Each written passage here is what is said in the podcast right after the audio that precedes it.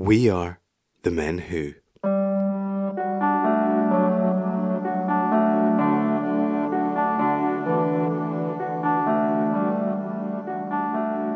Too often, our pain is either in our heads or magnified beyond all proportion.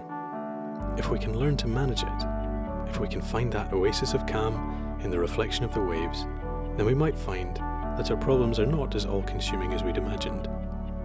We might find that, in the end, everything really will be alright. Welcome to The Men Who Talk, the men's mental well-being podcast brought to you by The Men Who. The Men Who is a men's collective for actively maintaining positive mental well-being. With The Men Who, men have the opportunity to talk, listen, support, care for, and help themselves and each other build meaningful connections in person, online, and together. Together, it's our purpose to raise the power of sharing what's on our mind and make it easier for men everywhere to access their well-being potential. Join us on this lifelong journey. We are the Men Who, and welcome to the Men Who Talk. Hello, everybody. It's John from the Men Who here, and a very warm welcome to episode 13 of the Men Who Talk podcast. This week, we're sharing with you a little aid that we occasionally use in our men's talking circles to bring a fresh, but not necessarily new perspective into our conversation. The basis of our circles is and always will be through talking. As those who've participated will be familiar with, our simple format follows three sections. There's the check in, where everybody has the opportunity to share how they're feeling right now. There's the topic, where we discuss and share personal perspective on a particular word, phrase, or theme. And there's gratitude, whereby we share something that we're grateful for in our day, our week, or our lives, however big or small. So much can be learned from listening and talking to other people. So, to complement our words, on occasion, we've turned to a little but much loved book that was recommended to me by a friend some years ago, and that I read regularly when I'm in need of solace or perspective. The book is called The Poetry Pharmacy, and it's by an author called William Sieghart. The best way to describe the Poetry Pharmacy is as a light compendium of poetry and verse that Sieghart's collected over the course of his career in publishing and the arts. Alongside each poem is a short essay or passage on what the poem means to the author, on the themes that it explores, and the message or messages that it presents to the reader. Tying together both poem and essay, Sieghart's attributed a mental or emotional well-being experience to each one, chosen on the basis that the words within can act as a balm or a remedy for many of life's most common conditions. Together, he calls these words prescriptions for the heart, mind, and the soul. In this episode, I'm going to share two of these prescriptions with you, each one relevant to our group at the Men Who, but also to the prevailing narrative of today's complex and uncertain world. I'll start off with the essay, and then share the poem, following the book's intent to encourage thought and context before remedy. I really hope you enjoy these short extracts and perhaps seek out the book for yourself. Whether you choose to read it privately or share it with your community, I'm certain that it will bring you just a little bit of inner peace and help quieten the nature of the mind.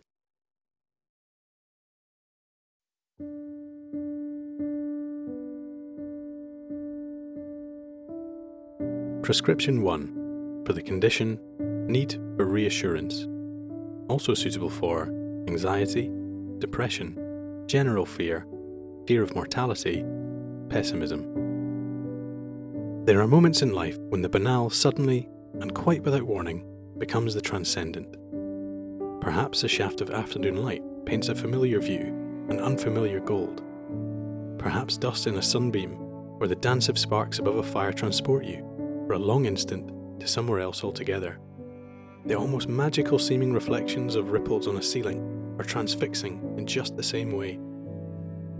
In moments like these, awestruck moments, when the ferocious beauty of the everyday catches us unawares, we're often moved to a reassessment.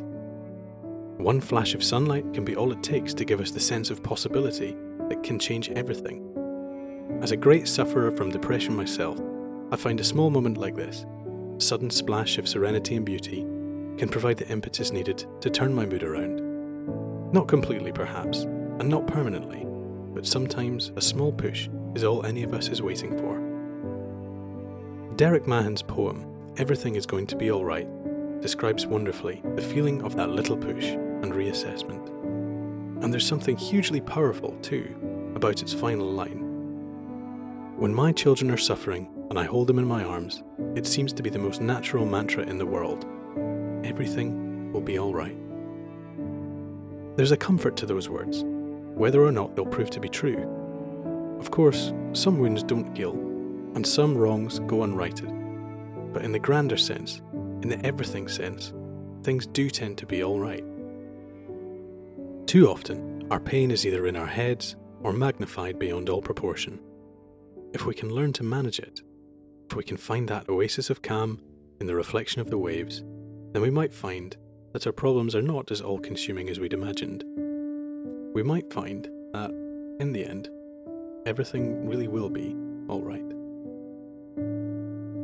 Everything is going to be alright by Derek Mahon. How should I not be glad to contemplate the clouds clearing beyond the dormer window and a high tide reflected on the ceiling? There will be dying, there will be dying, but there's no need to go into that. The poems flow from the hand unbidden, and the hidden source is the watchful heart. The sun rises in spite of everything, and the far cities are beautiful and bright. I lie here in a riot of sunlight, watching the daybreak and the clouds flying. Everything is going to be all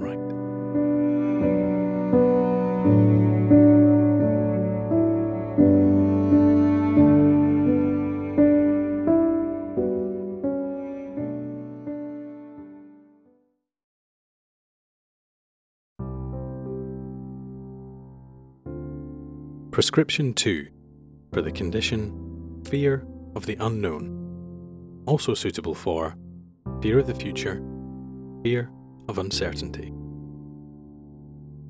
Sheenagh Pugh's What If This Road is one of the poems I prescribe most in my poetry pharmacy, and for good reason. A very potent fear of the unknown runs in our species, which I imagine has been with us since the time when to venture into a new valley was to risk being devoured by wolves. Nowadays, we seek to allay this primal fear with relentlessly hectic schedules and prediction after prediction about what the future might hold. Strangely, in an environment in which we have ready access to more information than ever before, we're more paralysed by our ignorance than we've ever been. Perhaps because we've grown used to the expectation of technologically enhanced certainty and knowledge in our day to day lives, we're less able to accept uncertainty when confronted with it. The fact that we have no ideas what our futures will bring can be extremely uncomfortable. And yet, as this poem asks us, is ignorance really such a bad thing? There always comes a wonderful moment after a pharmacy patient has talked to me for 15 minutes about their fears for the future when I watch their face as they hear this poem for the first time it turns fear of the unknown into gratitude for a life which may yet contain unforgettable surprises. When you really think about it, it's a wonderful thing that our lives are so rich with different possibility. If you had the chance to know how things were going to turn out, would you really take it? Or would you prefer to reach the ending the long way round, delighting in the suspense and even, if you're lucky, the coming together of the plot's different strands before each of the big climaxes still awaiting you? I know which I'd choose. To use a very modern phrase for a very old thought no spoilers. What If This Road by Sheenagh Pugh.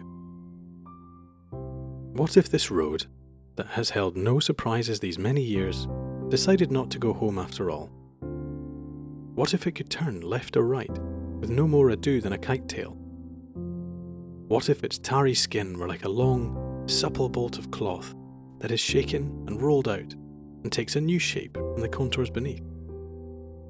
And if it chose to lay itself down in a new way, around a blind corner, across hills you must climb without knowing what's on the other side, who would not hanker to be going, at all risks?